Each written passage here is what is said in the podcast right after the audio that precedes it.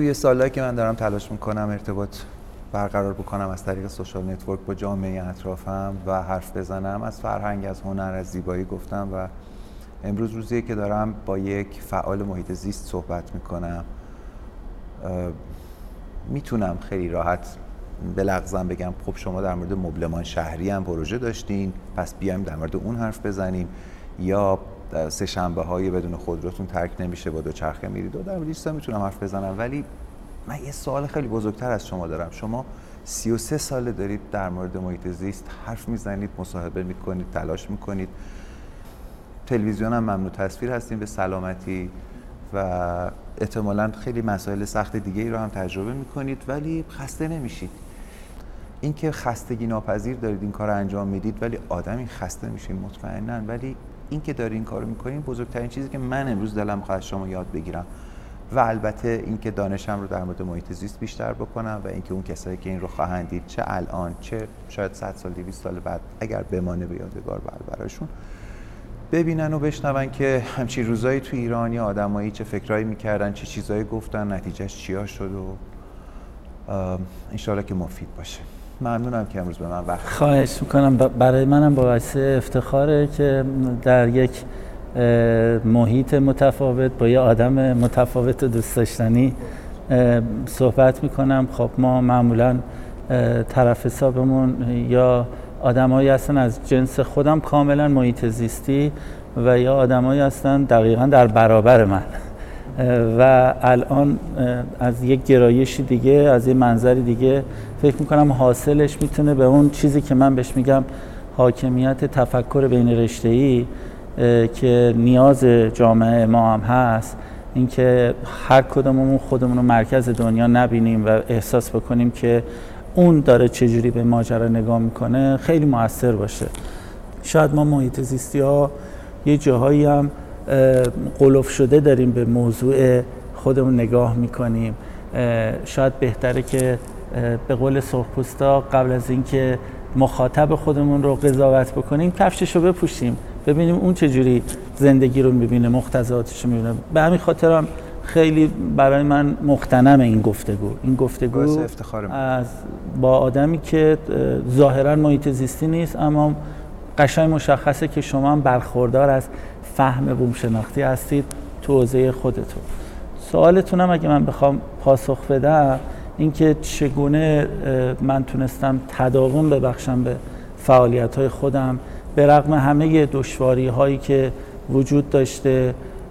آره اشاره کردید من ممنون تصویر هستم. من تنها آدم ایران هستم در بین 85 میلیون ساکن این سرزمین که برای من حکم صادر شده که حق ندارم وارد مناطق حفاظت شده بشم حق ندارم وارد پارک های ملی بشم محیطبانای این کشور حق ندارم تو جلسات سخنرانی من حضور پیدا بکنم با اینکه من سالها مسئولیت آموزش محیطبانای این کشور رو به عهده داشتم و این تنها حکمیه که برای ایرانی صادر شده و به حال دوستان لطفای زیادی در حق من داشتن. ولی حقیقتش حتی یه روز هم زندان نرفتم و هیچ وقت هیچ حکم در واقع محکومیتی رو تا حالا نگرفتم و تازه با بازجوهای خودم تونستم ارتباط خیلی خوبی داشته باشم. اونقدر خوب که همشون آخرش شماره تلفناشون رو دادم به من که آقای درویش اگه مشکلی پیدا کردی به ما بگو.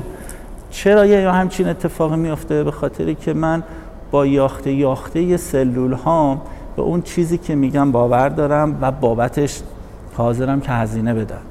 این اون اتفاقیه که باعث میشه که اون چیزی که من بهش میگم رمز موفقیت رضایت قلبی آفریده بشه. و آدم ها اگر بتونن به این مرحله از زندگیشون برسن که احساس رضایت قلبی بکنن احساس مفید بودن بکنن این احساس رو درک بکنن که اگه نبودن زندگی ممکن بود برای یه درخت برای یه حیوان یا برای یه آدم اندکی سختتر بشه اون وقت بهش انرژی میده.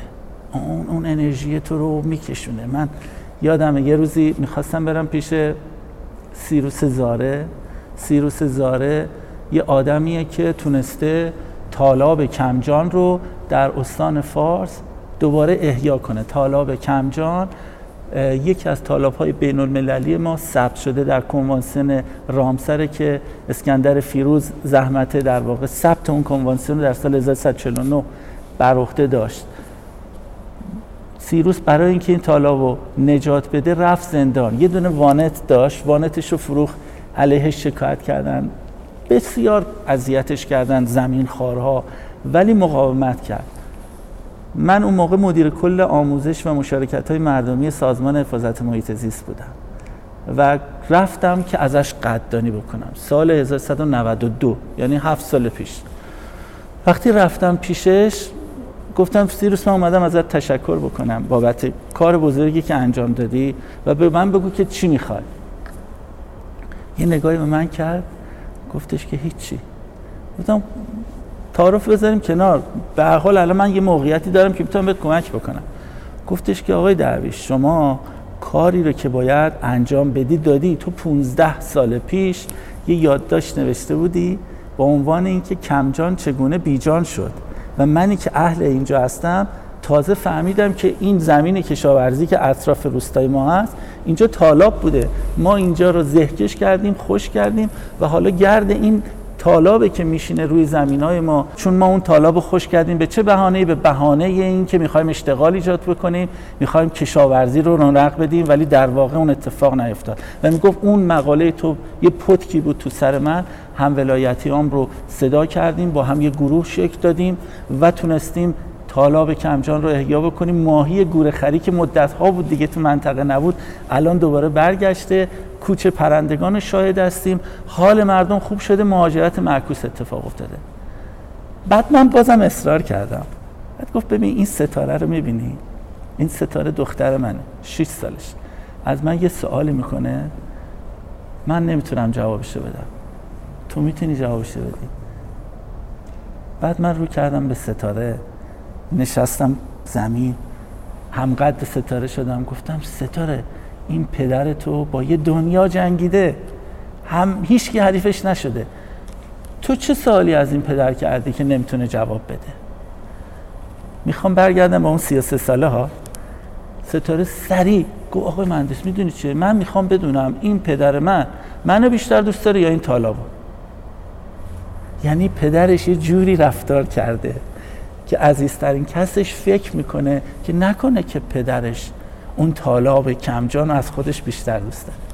همیشه من میگم ما نیاز به یه نسلی داریم تو این سرزمین که نگاهش به طالابهاش نگاهش به دار طالابهاش نگاهش به بلوطهاش نگاهش به زاگرسش به هیرکانیش به زاینده روزش به کارونش به کرخش مثل نگاهش به عزیزترین کسانش باشه. همونطوری که سر عزیزترین کسانش معامله نمی‌کنه سر اونها هم معامله نکنه. رمز موفقیت سیروس این بوده که یه آدم دگریار یاریگر ایثارگر بوده برای حوزه محیط زیستش و تونسته موفق بشه. و من احساس می‌کنم سیروس یکی از میوه های منه. حاصل یادداشتیه که من 22 سال پیش نوشته بودم. و من مثل سیروس زیاد دارم. سعید انصاریان رو دارم تو الگم. من علی نصیری رو دارم تو پاغلات. عادل سالاری رو دارم تو کلمرز.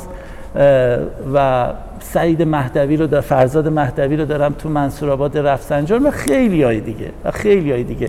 و اینا که دارن با دست خالی سرزمینشون رو نجات میدن تاباور می‌کنن ژینایی رو بهش برمیگردونن. به محمد درویش میگه که پس تو خوب داری عمل می‌کنی. تو مؤثر بودی. تو سبب تاباوری سرزمینت بودی. این به من انرژی وحشتناکی میده که هیچ وقت خسته نشم و سوء تفاهم ها و فشارها و به سخره گرفتن ها و حکم محدودیت ها و ممنوع تصویر شدن هایی که برام صادر میشه رو اینجوری ترجمه می‌کنم که قطار در حال حرکت معلومه که باید بهش سنگ بزنم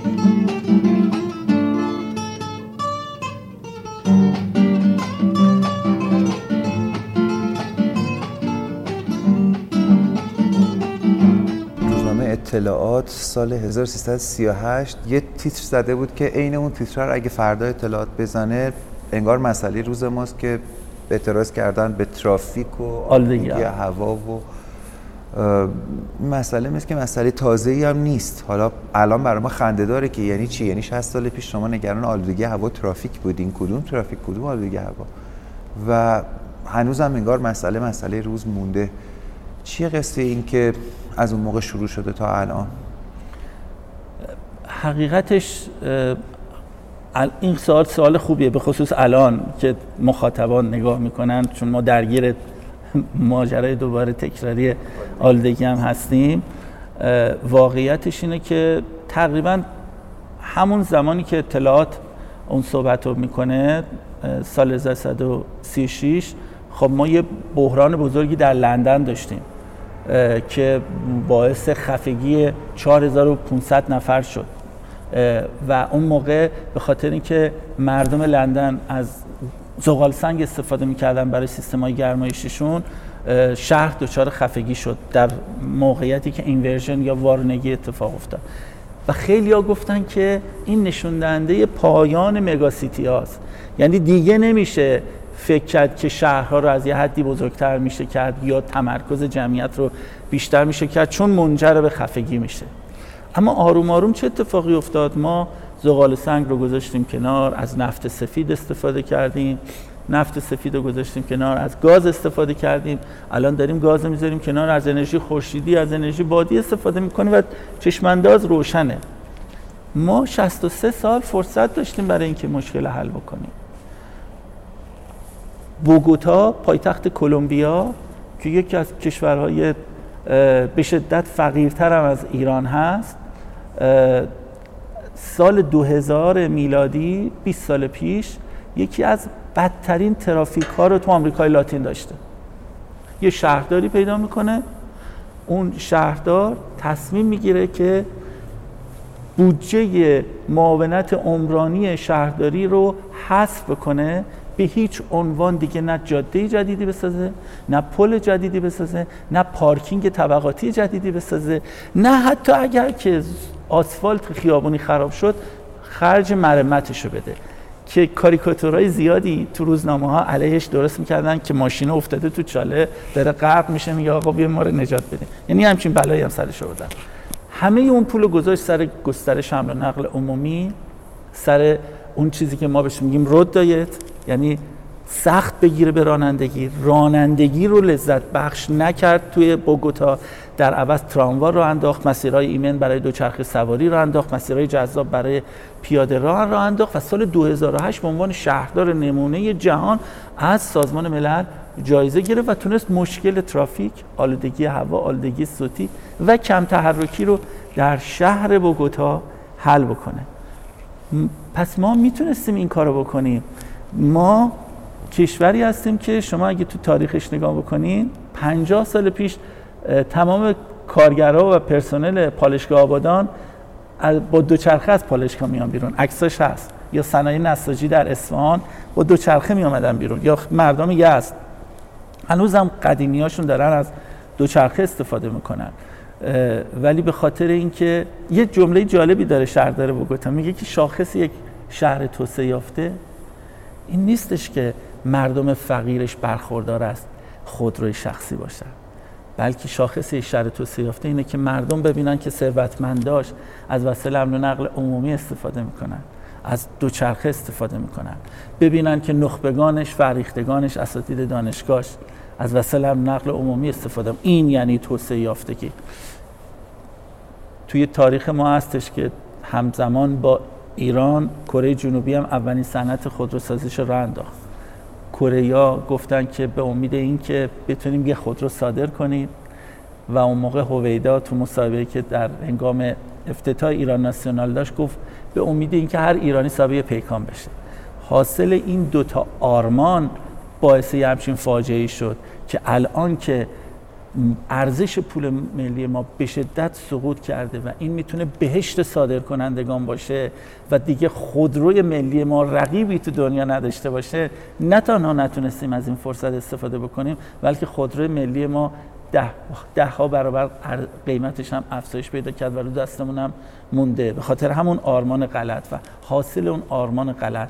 حاصل چراغ سبز نشون دادن به خودرو محوری در مبلمان شهری باعثی همچین فلاکتی شده که امروز ما درگیرش هستیم و هر روز هم داره بدتر میشه. آقای قالیباف سال 1184 وقتی که شهردار تهران شد گفت من وارث شهری هستم که تعداد خودروهاش سه برابر ظرفیت معابر عمومیشه. برای همین ترافیک داریم. برای همین آلودگی صوتی داریم. برای همینه که 100 میلیارد دقیقه از وقت شهروندان داره تو ترافیک تلف میشه. برای همینه که پنج هزار میلیارد تومن ارزش پولیه که داره نابود میشه. پس حالا بر اساس این مستندات کاملا واقعی استراتژی که انتخاب کرد چی بود؟ ساختن راه.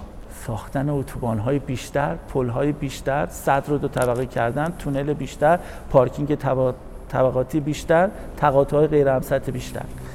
1196 که شهرداری تهران ترک کرد بعد از 12 سال اعلام شد که میزان اتوبان ها و پل هایی که ساخته شده در تهران 70 کیلومتر بیشتر از اون چیزیه که در افق 1404 قرار بود در تهران ساخته بشه یعنی الحق و ولنصاف واقعا تو اون چیزی که قول داده بود درست عمل کرد اما معاونت حمل و نقل ترافیک شهرداری تهران در شهریور 1396 اعلام کرد که الان ظرفیت معابر عمومی شهر یک شیشم تعداد خودروهایی که در شهر وجود داره.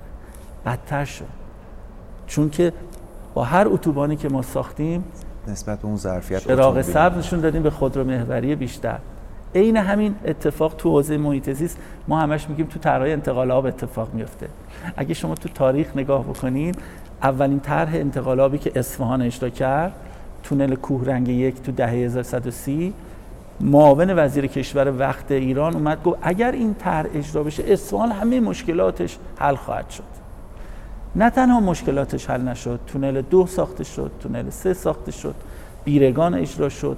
الان دارن به اشتاباد اجرا می‌کنن و زاینده رود حتی به سی پل هم نمی‌رسه به پل خاجو هم نمی‌رسه. چرا؟ چون با هر یه لیتر آب بیشتری که به سمت اصفهان حرکت کرد 6 لیتر بارگذاری بیشتر اتفاق افتاد. فولاد مبارکی اصفهان هم اومدیم تو اصفهان جانمایی کردیم که یه صنعت پرمصرفه. چون گفتیم آب میاریم. پس ساختن خودرو ساختن اتوبان بیشتر هم عین طرحهای انتقال آب بیشتر مبلمان رو خراب می‌کنه شهر رو از ماهیت تاباورانه خودش خارج می‌کنه تبدیل می‌کنه به جزیره گرمایی وحشتناکتر تفاوت دمای شب و روز بیشتر بیابانزایی شدیدتر و همه مشکلاتی که ما الان تو تهران می‌بینیم. ما شهری رو وارثش هستیم که در هر صد هزار نفر هفت هزار نزاع اتفاق میفته سومین شهر نزاخیز دنیاست. ما در این چهار راه ها درگیر جدال هایی هستیم که بخش قابل توجهیش به خاطر آلودگی صوتیه که آلودگی صوتی باعث میشه که تو ظرفیت تحملت کاهش پیدا بکنه. و این می‌تونه یه همچین فاجعه رو به وجود بیاره. آلودگی صوتی باعث کنذهنی کودکان میشه باعث ناراحتی گوارشی میشه ولی اینا مهم نیست. مهم اینه که آلودگی صوتی باعث پرخاشگری شهروندان میشه. و ما زیر پل سیدخندان بررسی کردیم میزان آلودگی صوتی 86 دسیبل بوده.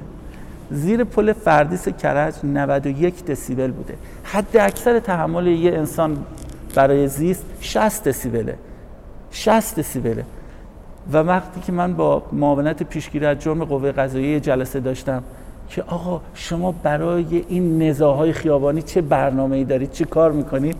میگفتش که های درویش ما اومدیم قاضی سیار گذاشتیم سر چهار راه پلیس گذاشتیم که به مجردی که اینا درگیر شدن چون بسیاری از درگیری ها اینجوریه طرف بوق می‌زنه اعصابش خورد میشه قفل فرمون رو برمیداره میره به دیدار همشهریش و خودش نمی‌فهمه داره چیکار می‌کنه.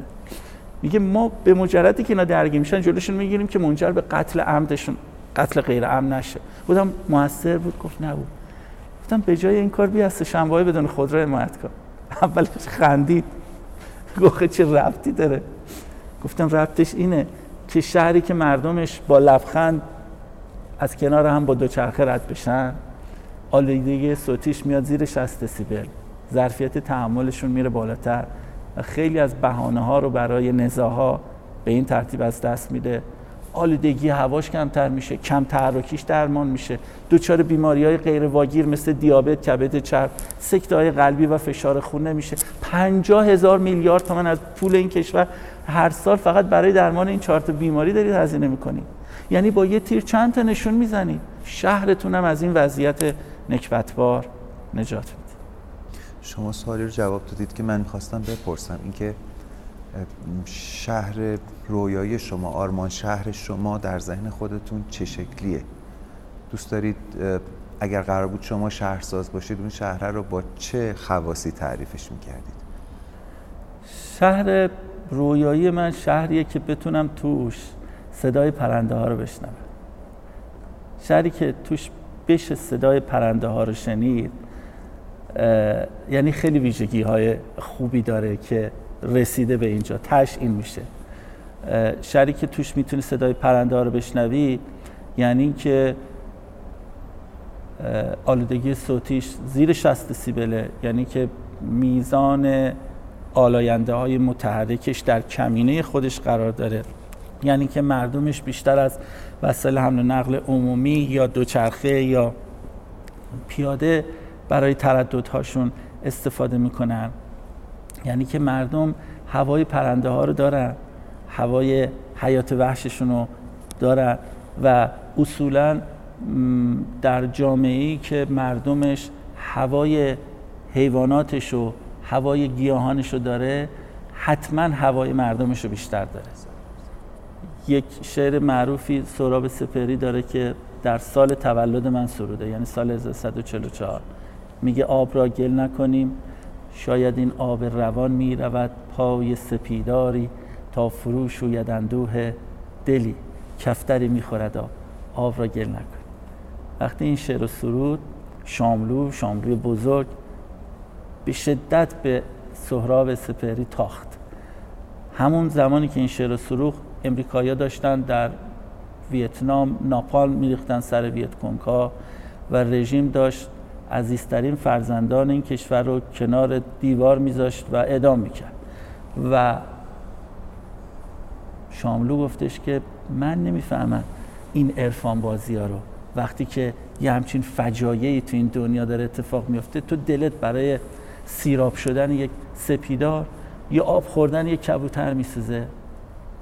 اون سوال شاملو هنوزم سوالیه که تمام فعالان محیط زیستی رو با چالش روبرو کرده. همیشه به ما میگن که آقا یعنی چی شما نگران دارتالاب و بلوط و بنه و رودخونه و کل و بز و قوچ و میش و یوز پلنگید. پس این سوال شاملو سال کلیدیه. سهراب یه جوابی به شاملو داد همون موقع سال 1144 که شاملو یک سال قبل از مرگش شجاعانه اعلام کرد که سهراب راست میگه هرچند که همون موقع نپذیرفت.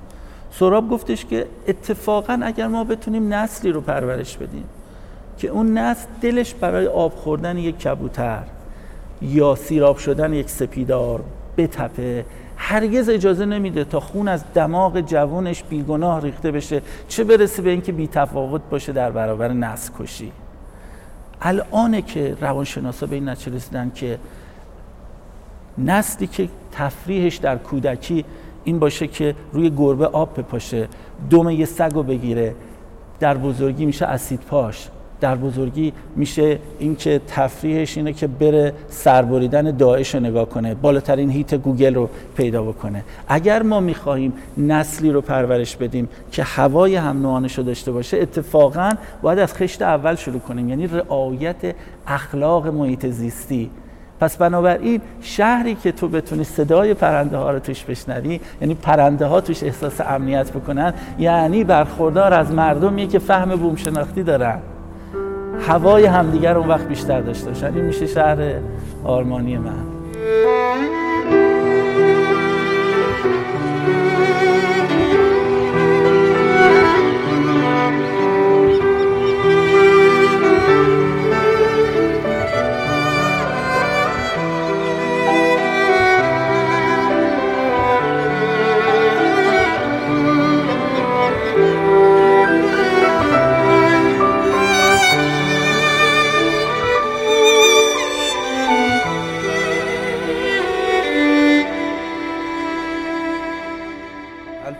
دیدگاه تو دنیا وجود داره.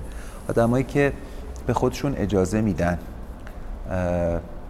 حق و ناحق بکنن سر کسی کلا بذارن تهش فکر می‌کنم در یک دیدگاهی سرشون می‌کنن سمت اون خدای بالا سرشون. میگن که خدای تو شاهدی برای زن و بچم کردم. این یه تفکری که انگار به این دلیل حق میده که من یه بلایی سر هر کسی در بیارم. و طرف دوم این دیدگاه هم اینه که من فکر می‌کنم خب بچه تو هم یه خدایی داره. اون بچه ای هم اون کسی هم که تو اذیتش کردی یا حقش رو ناحق کردی هم یه زن و بچه ای داره. چی باعث میشه که فکر بکنی بچه تو سیر بشه که بچه اون گرسنه بمونه؟ بعد هی میرم عقبتر فکر کنم اون تفکری که مثلا نمادش الان در ذهن من یه آدمی مثل ترامپ که میگه من یه دیوار می‌کشم اون بیرون همه رو گشنه نگه میدارم بیماری گرسنگی مال اونا جنگ مال اونا خونریزی مال اونا ما اینجا ثروت میاریم شما رو سیر می‌کنم. بعد همین آدم تو خونش هم همین کارو می‌کنه برای بچهش هم همین کارو می‌کنه و خودت میگه خب بند خدا خب بالاخره ما آدمیزاد که هنوز هنوز میمیریم. یعنی هنوز به عمر طولانی تر از چه می‌دونم 100 سال که دیگه عادیش نمی‌رسیم. تو بالاخره میمیری دیگه. یا خب گیرم هم که حالا تو بچه ها تو سیر کردی بعدش چی میشه؟ بعضیا به نظر من هوشی دارن به اسم هوش معنوی که از هوش ریاضی که می‌تونه باعث موفقیت مالی و مالندوزی و اینها باشه یک پرده بالاتره. که تفاوتش میشه در دیگر خواهی در مقابل خودخواهی. یعنی کسی مثلا مثل بیل گیتس بسیار باهوش بسیار موفق یک دانشمنده پولدارترین آدم هم شده ولی مسئلهش اینه که بتونه به دیگران کمک بکنه پول بده که دیگران رو نجات بده واکسن بسازه. یه نفری هم نمادش برای من ترامپه. و خنده دارش اینه که یک ماه مونده به انتخابات آقای ترامپ برای بیل گیتس پرونده درست کرد. فکر می‌کنم از ژانویه که رفتیم تو 2021 فکر می‌کنم یه چیز جدیدی شروع شده تو دنیا. فکر می‌کنم انگار یه رنسانس جدید داره اتفاق میفته دلیلش هم 15 20 سالیه که ما با یه چیز جدیدی به اسم social network آشنا شدیم. و انگار دیگه خوب و بد هی سره و ناسره از خودشون از هم تفکیک می‌کنن. الان دیگه صدای آدمی مثل شما هم شنیده میشه صدای من شنیده میشه. در حالی که قبلا یه آنتنی بود. یه جایی می‌گفت جام جمع ساختمان تولید چهارراه ولی است و اینجاست که به تو میگه دنیا چه خبره. اگه من بهت بگم الان روزه یا شبه تو حق داری فقط همینو باور کنی.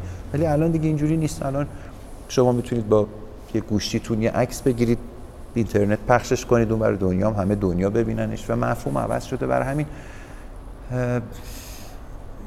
به نظرم داری اتفاق جدیدی تو دنیا میافته. یعنی آدما شانس شنیدن همه حرفا رو درست و غلط و راست و دروغ رو تو هم دیگه دارن و بعد فکر می‌کنم یه نسل اونورتر به سادگی قدرت تشخیصش خیلی خیلی خیلی خیلی خیلی بالاتر از نسل قبل ترشه یعنی توی فاصله یک نسل انگار یک رونسانسی اتفاق میفته ببین در تایید حرفت اخیرا که بحث تر انتقال آب خزر به کویر مرکزی داغ شده بود خب آقای کلانتری رئیس سازمان محیط اومد اعلام کرد که ما برای اینکه این طرح اجرا بشه باید چهل هکتار از جنگل های هیرکانی رو قطع بکنیم. این طرح از کنار خط لوله انتقال نیروگاه نکار رد میشه. به همین خاطر دیگه نیاز نیست درخت های زیادی رو قطع بکنه. فقط 40 هکتار قطع بکنه. آقا این حرف 40 هکتاری رو که زد یک بمب خبری بزرگ تو جامعه منفجر 40 هکتار جنگل ایرکانی جنگلی که تازه ثبت میراث طبیعی شده تو یونسکو. به چه حقی شما می‌خواین 40 هکتار رو قطع کنی؟ خود کلانتری شوکه شد. گفتش که ببخشید ما تو 40 سال اخیر دو میلیون هکتار جنگل از دست دادیم. هیچ کسی نیومد یقه ما رو بگیره. حالا به این 40 هکتار شما دارید گیر می‌دید. کلانتری راست می‌گفت. 15 سال پیش وقتی تر انتقال گاز برای نیروگاه نکا اجرا شد بیش از هزار هکتار جنگل قطع شد. و هیچ کسی صدا خبردار نشد. خبردار نشد و اصلا حساسیت مردم نسبت ببین چه کسی این حساسیت رو ارتقا داده؟ همین دنیای مجازی همین شبکه های اجتماعی همین رسانه های مثل من و شما که تونستیم تجربه های خودمون و دانش خودمون رو بیواسطه و بدون فیلتر و بدون خطخوردگی در اختیار مردم قرار بدیم. مردمی که هزار هکتار جنگل براشون هیچی نبود حالا چهل هکتار رو نمی‌تونستن تحمل بکنن. این یکی از ثمرات در واقع زندگی ما در اصل social network. واقعا همینطوره. شما خیلی زودتر متوجه شدید که این پتانسیل توی social network وجود داره. یعنی از وقتی که وبلاگ مود بود شما نوشتین و شما چند بارم در واقع وبلاگ برتر جهان انتخاب شدین و وبلاگ برتر سال انتخاب شدین. چند بار توی تاریخچه شما که نگاه کردم من دو بار دیدم که اولین باری که برنده شدم تو یک مسابقه ای بود که دویچه ولی صدای آلمان در واقع متولیش بود. ما وبلاگمون سوم شد در جهان و خب خیلی براشون عجیب بود. خود گردانندگان چون مثلا چینیا پنجم شده بودن امریکایی ها ششم شده بودن. فقط در واقع این لاتین تبارها و هندو تبارها به خاطر جمعیتشون اول دوم شده بودن. هر کسی در واقع هم زبونهاش رأی می‌دادن بهش و براشون عجیب بود که یه وبلاگ فارسی زبان شده بود سوم و من اینو با خوشحالی اومدم اعلام بکنم تو صفم که بچه ما سوم شدیم چون رأی مردمی بود و دیدم که یه پیام اومد روی صفحه وبلاگ هم که صفحه شما به دلیل عدم رعایت مقررات جمهوری اسلامی فیلتر شده. خیلی اولش ناراحت شدم که ای بابا ما که اصلا از اینا که چیزی نخواستیم همه کارا که خودم دارم می‌کنم. ولی بعد پیش خودم گفتم خب این این خودش یه نشانه است. یعنی که تو داری دیده میشی داری شنیده میشی. یه عده براشون سخت این منافع. و من به جایی که ناراحت بشم ما افسرده بشم به همه بچه ها گفتم بچه حالا دیگه مطالب منو خودتونم تو صفحاتون منتشر کنید. اگه قبلا فقط تو یه وبلاگ به نام مهار بیابانزایی چاپ می‌شد حالا همزمان تو ده ها وبلاگ چاپ می‌شد. و رفتم یه پیام اومد از طرف شرکت ساپورت کننده سایتم که متاسفانه ما مجبوریم محتوای شما رو پاک بکنیم به دلیل که محتواتون خلاف مقررات کشوره. و خب من بیش از 8000 صفحه اطلاعات داشتم. همه تجربه هامو تو وبلاگم گذاشته بودم. سال 1389 و من بلافاصله رفتم توی مالزی اینو دوباره ثبت کردم و هاست دومینش رو گرفتم و تونستم سال 2013 وبلاگ برتر دنیا بشم تو اجلاس جهانی رسانه در بون و دلیلش همین بود. دلیلش همین پوسکلفتی من بود. و اینکه هر اتفاق ناخوشایندی که برام میفته من اونو یه جوری دیگه تفسیر می‌کنم. این خیلی مهمه. فریدون مشیری میگه که نگاه توست. که رنگ دیگر دهد به جهان. اگر که دل بسپاری به مهر ورزیدن اگر که دیدت خونه کند به بد دیدن. و من همیشه به همسرم هم میگم به اروند به پسرم هم میگم که برای همه اتفاقات بد ممکنه پیش بیاد. اما فرق آدم های موفق و ناموفق اینه که اون اتفاق بد رو تو چگونه برای خود تفسیر می‌کنی؟ اونه که آدم ها رو متفاوت می‌کنه. یه دوستی دارم روانکاون و تعریف جدیدی از خلاقیت رو برای من گفتن. چون برای خودم سوال بود. گفتم نمی‌دونم چی, چی دارم که هر اتفاق بعدی میفته من همیشه فکر می‌کنم که می‌تونم ازش یک معنی خوب برداشت کنم. یعنی این لطف خداست که همچین نگاهی دارم. و میشون گفتن در واقع این معنی خلاقیته. که گفت آدمی که خلاق باشه همیشه اتفاقه رو دوباره ازش قصه جدید می‌سازه و هی رشدش میده و حالا شما اگر آرتیست و هنرمندن بودیم تونستین در واقع اگر خروجی طرز فکر شما قرار بود یک تابلو نقاشی باشه هم همیشه خلاقا نمی بود و البته من فکر می‌کنم هر آدمی مادرزاد هنرمنده یه هر کسی یک زبانی رو انتخاب می‌کنه برای بیان زیبایی.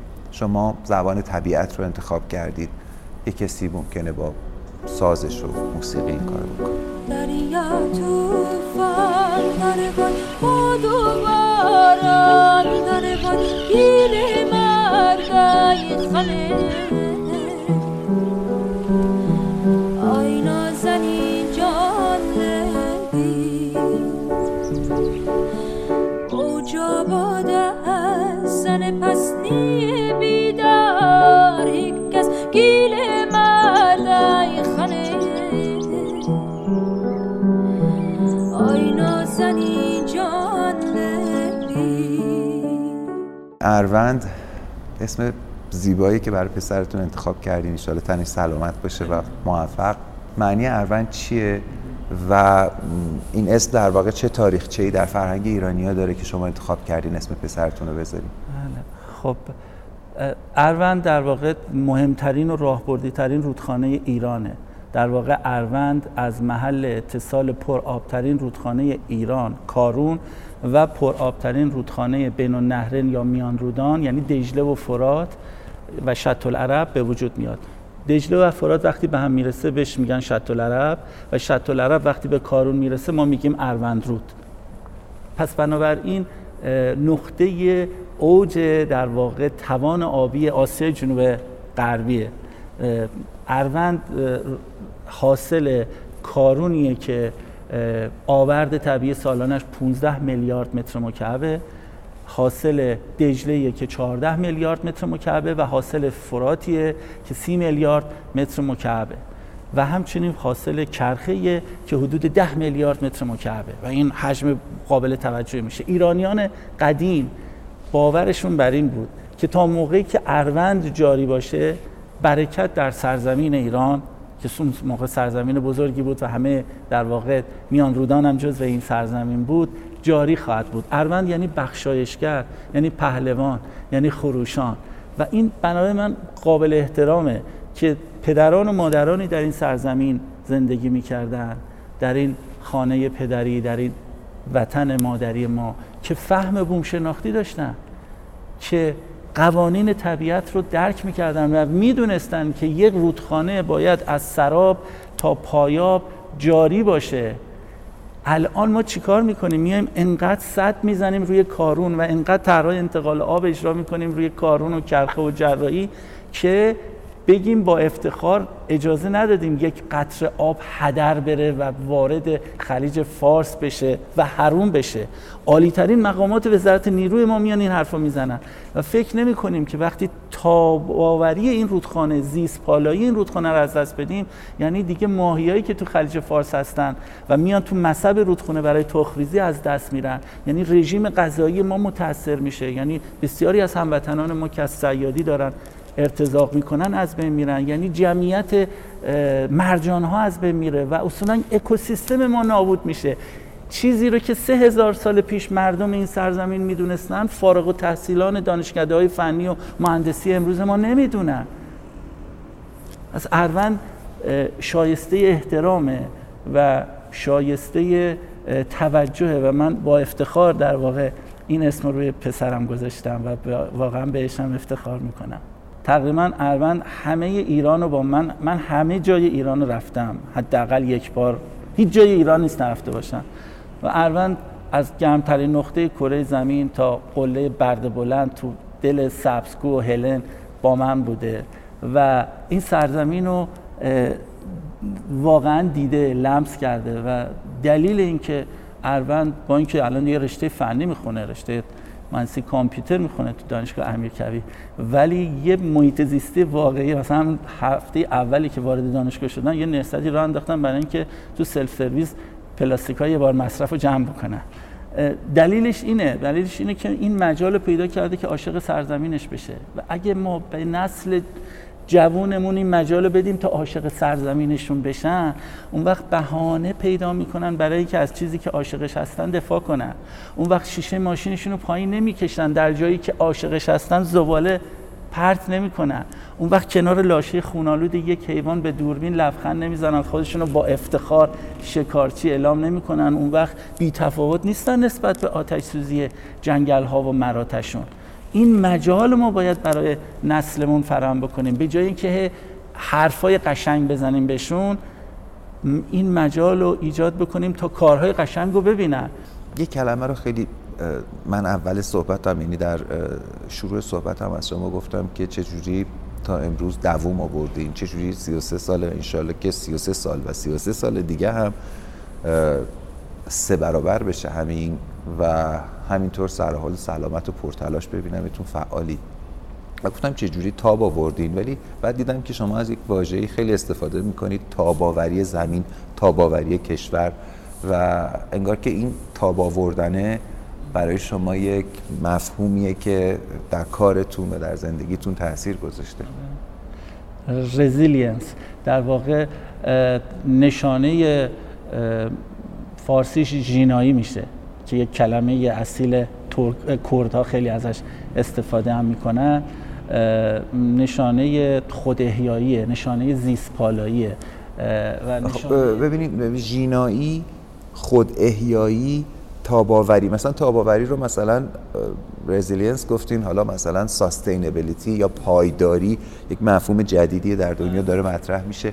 ولی شما الان گفتین خود احیایی که منو یاد ققنوس میندازه و زنده شدن دوبارش این کلمه ریشهش تو ذهن شما چیه و کجا روتون تاثیر می‌ذاره؟ کجا تخصصی استفاده می‌کنین؟ کجا توی فلسفتون؟ ببین کلا میگن که یه اکوسیستم موقعی یک اکوسیستم واقعیه و می‌تونه به حیات خودش ادامه بده که مجموعه تولیداتی که داره کمتر از مجموعه مصرفی باشه که ازش می‌کنن.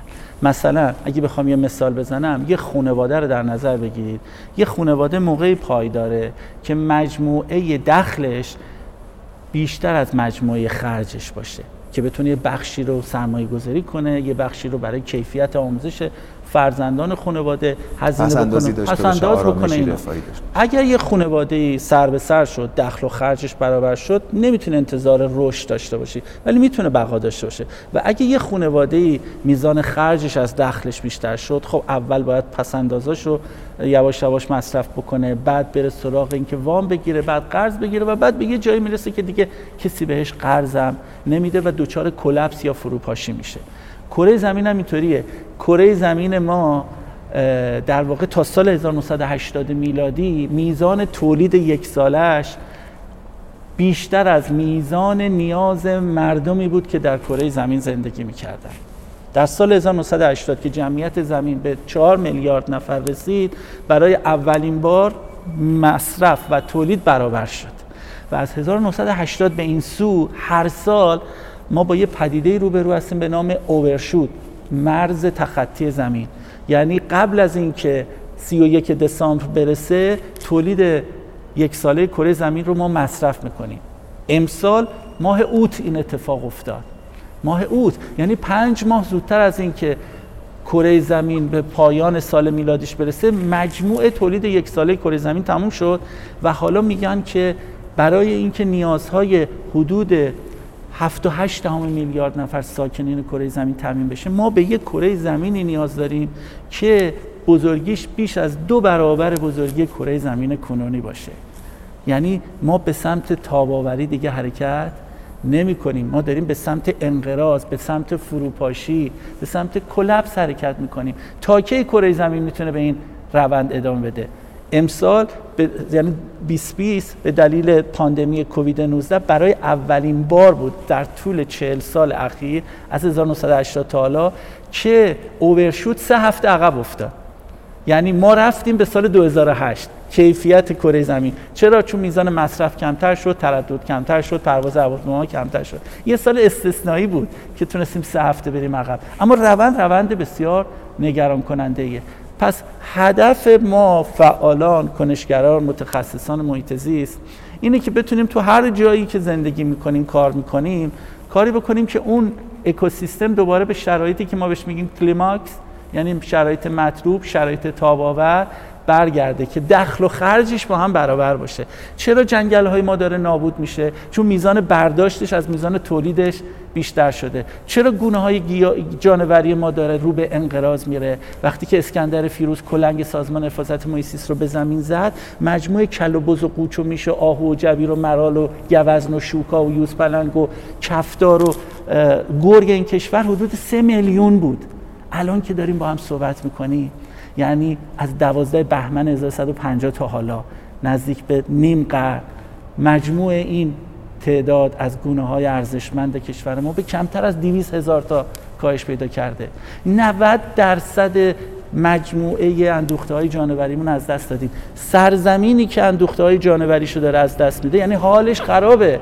پس یعنی حال مردمی هم که تو این سرزمین زندگی می‌کنن خرابه.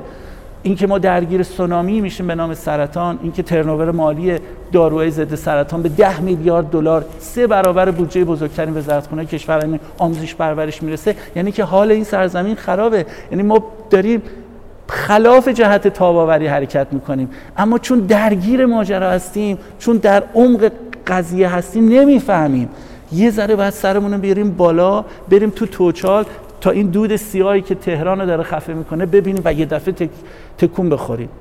فرق یه پژوهشگر با یه آدم عادی اینه که چیزهایی رو می‌بینه که دیگران نمی‌بینن. صداهایی رو میشنوه که دیگران نمیشنون. و باید از این هشدارا استفاده کنه. درسته که بهش سخت میگذره. درسته که ممکنه که حالش گرفته باشه. به خاطر این دانایی هایی که داره.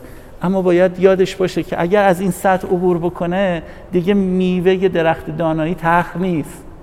اگر از این سطح عبور بکنه پاستور میگه که کمی علم آدم رو از خدا دور می‌کنه و زیادی علم آدم رو به خدا نزدیک می‌کنه. این اون قصه که بعد اتفاق بیفته تاباوری برای من یه همچین مفهومی داره.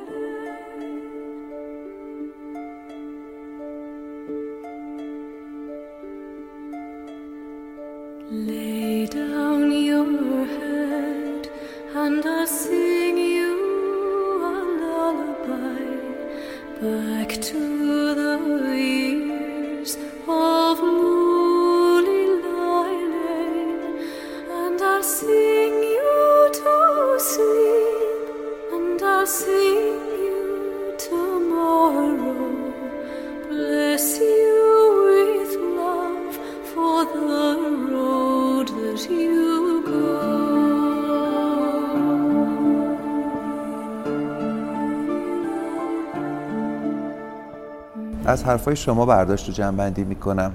آدم وقتی یه بار میسته و فکر می‌کنه که برای چی زنده است رسالتش چیه دقدقش قراره چی باشه. خب ما با, با همین دیدگاه ها بزرگ شدیم بچه هم بهشون یاد بیدیم مثلا میگیم وطن، ناموس، می‌دونم مرز، کشور، خدا، مذهب. ولی تو فکر شما به نظر من اینجوری میاد که از اینا که میگذره و از این که میگذره یعنی نه اینکه میگذره به هر حال همه اهمیت ها که درجه بندی و اولویت بندی میشه آخرش می‌رسه به زمین و محیط زیست که ما اسمش رو حالا توی کلمه میگیم محیط زیست. ولی برمیگرده به زمین. اینکه اول مواظبت کنیم از اون مادر زمین. حالا اگر که مواظب حیوونا و گلها و گیاها و آب و جنگل و سپیدار باشی خب حتما اینقدر مهربان خواهی بود که نه جنگی که نکشی که خودخواه نباشی که که تو دنیا عدالت پیش بیاد تو دنیا صلح پیش بیاد. در واقع ثروت همین زمین هست. آدما که پولدار میشن زمین می‌خرن. بعد باهاش ساختمون می‌سازن. دولت مردا به قدرت می‌رسن قراردادهای بزرگی میبندن که توش نفت میفروشن جاده می‌کشن تونل می‌زنن پل می‌زنن. بعد میگن اختلاس شد اینقدر پول خورده شد. خب حتما یه عالم گردش مالی اینجا وجود داره که آدمای اینقدر اصرار دارن که پشت هم صد بسازن افتخار کنن که من 15 تا صد زدم روی رودخونه خشک. ما که مردمیم حالا اونایی که در موقعیتی هستن که می‌تونن تصمیم رو بگیرن حتما منافعی وجود داره که باهاش این تصمیم رو می‌گیرن. و بعد میگه خب پس دیدگاه های متفاوت می‌تونست شهرهای متفاوتی و زندگی های متفاوتی و تفکرات متفاوتی برای ما بسازه و اگر قرار باشه از زبان شما بشنویم اون شهری قشنگتره اون دنیای زیباتره که بتونیم باهاش با دوچرخه بریم بتونیم به حیوان رسیدگی بکنیم بتونیم. قصه ما آدما همینه. یعنی شاید ما بتونیم در یه هتلی با ستاره های بیشتر و راحتتر زندگی کنیم. اگر به وطن مثل یه هتل چند ستاره نگاه کنیم که حالا از ستاره هاش خوشمون نمیاد. و ترکش کنیم بریم سراغ هتلی با ستاره بیشتر. اما واقعیت ماجرا اینه که وقتی از یه حدی میگذری اصلا تو وقتی که به قله می‌رسی خیلی از علمان هایی که به نظرت بزرگ و جذاب و محیر الحقول بوده دیگه نیست. خیلی حقیر میشه. خیلی از این شاخص های معید رفاه مادی برات حقیر میشه. اون وقت احساس می‌کنی که تو متعلق به جایی هستی که موثرتری که احساس می‌کنی که بیشتر می‌تونی برای مردمت برای زیستمندان ساکن در سرزمینت مفید باشی. اون وقت باعث میشه این حس که یک سری از این قارچ های قربت رو نبینی. چه اهمیت دارد گاه اگر می‌روین قارچ های قربت که سهراب میگه؟ آسمان مال من از پنجره فکر هوا عشق زمین مال من است. چه اهمیت دارد گاه اگر می‌روین قارچ های قربت یه روز به من گفتن که یه همیار محیط زیست هست تو منطقه گنو در استان هرمزگان که این تو درگیری با متخلفا یکی از محیطبان ها بهش گله شلیک میشه زخمی میشه. این اسلحه اون محیطبان رو ور میداره در دفاع از محیطبان به سمت این متخلفا شلیک می‌کنه و اون متخلف گوله خورده به پاش زخمی شده و حالا این بنده خدا رو گرفتن. چرا؟ چون از اسلحه‌ای که مربوط به خودش نبوده استفاده کرده و همیارم بوده. پرسنل سازمانی مویسیس نبوده. الان انداختنش زندان. و سازمان مویسیس چون پرسنل سازمانیش هم نبوده نتونسته ازش دفاع بکنه. ما رفتیم منطقه. رفتم خونش. دیدم یه خونه بسیار محقری داره. به خانمش گفتم پسراش کوشن چهار تا پسر داره. گفت سفارش کرده تا موقعی که من تو زندانم این پسرها برن تو منطقه این آبشخورایی که بدون آب میشه آب بریزن توش که حیوونا بدون آب نمونن. خیلی حرفها ها این خیلی حرفه. یعنی حکومتی که باید دلش برای تو بسوزه نسوخته. ولی تو همچنان دلت واسه این کل و بز و قوچه میش داره میسوزه.